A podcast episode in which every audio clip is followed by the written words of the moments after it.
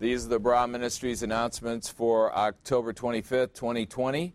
The next Lord's Supper celebration will be on November 8th, 2020. That's in a couple of weeks. And by that time, we'll be switched back over to um, standard time. So spring up, fall back.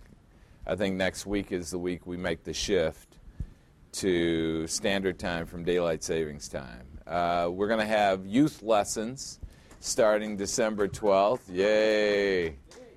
Time to be determined. It'll be coordinated with football games. and there will be 12 openings. So sign your little cretins up as soon as you can. And we look forward to teaching them. The subject matter is going to be Jesus, and we're going to use the creator clock to teach them. TikTok.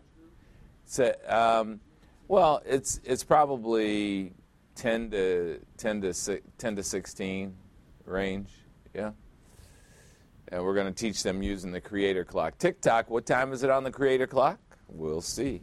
It's going to be a lot of fun. You remember that? You remember the creator clock?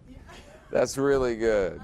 You can sign up with Denise or Larry, and if you sign up, please come because there are limited slots. We don't want you messing around with that.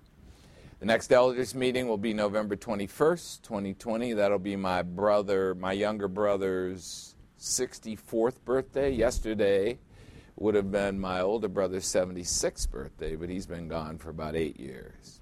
Reminder to use your spiritual gift. What is your Barah ministry? Start one. Ask for forgiveness. Don't wait for permission. It's always funny to me whenever you talk about spiritual gifts with Christians, they freak out.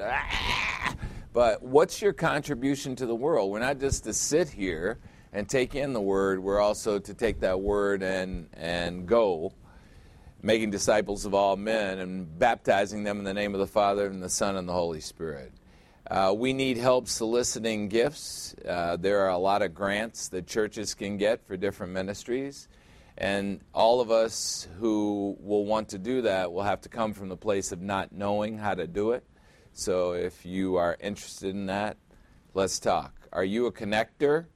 Take over our Facebook page, get pictures on the website, start making a, name for Barah Ministries. Denise is working on a newsletter for Barah Ministries. She hired a professional company to help us get a newsletter out so that we can send it to people, and it's really shaping up beautifully. And those are just things nobody she doesn't ask anybody's permission to do it, she just does it. And then all of a sudden the ministry's got new tentacles, which is fantastic. It's no longer acceptable to be antisocial. We need help with social media. If you have expertise and you want to help, let us know. And then after the service today, we'll have uh, five minutes after the service, we'll have the prayer circle.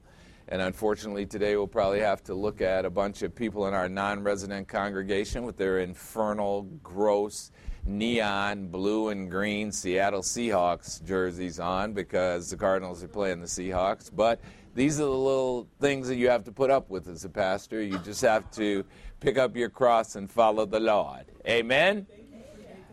Yeah, it's, it's a big sacrifice, but I'm blessed. I'm blessed. That's the benefit of being anointed. These are the Barah Ministries announcements for October 25th, 2020.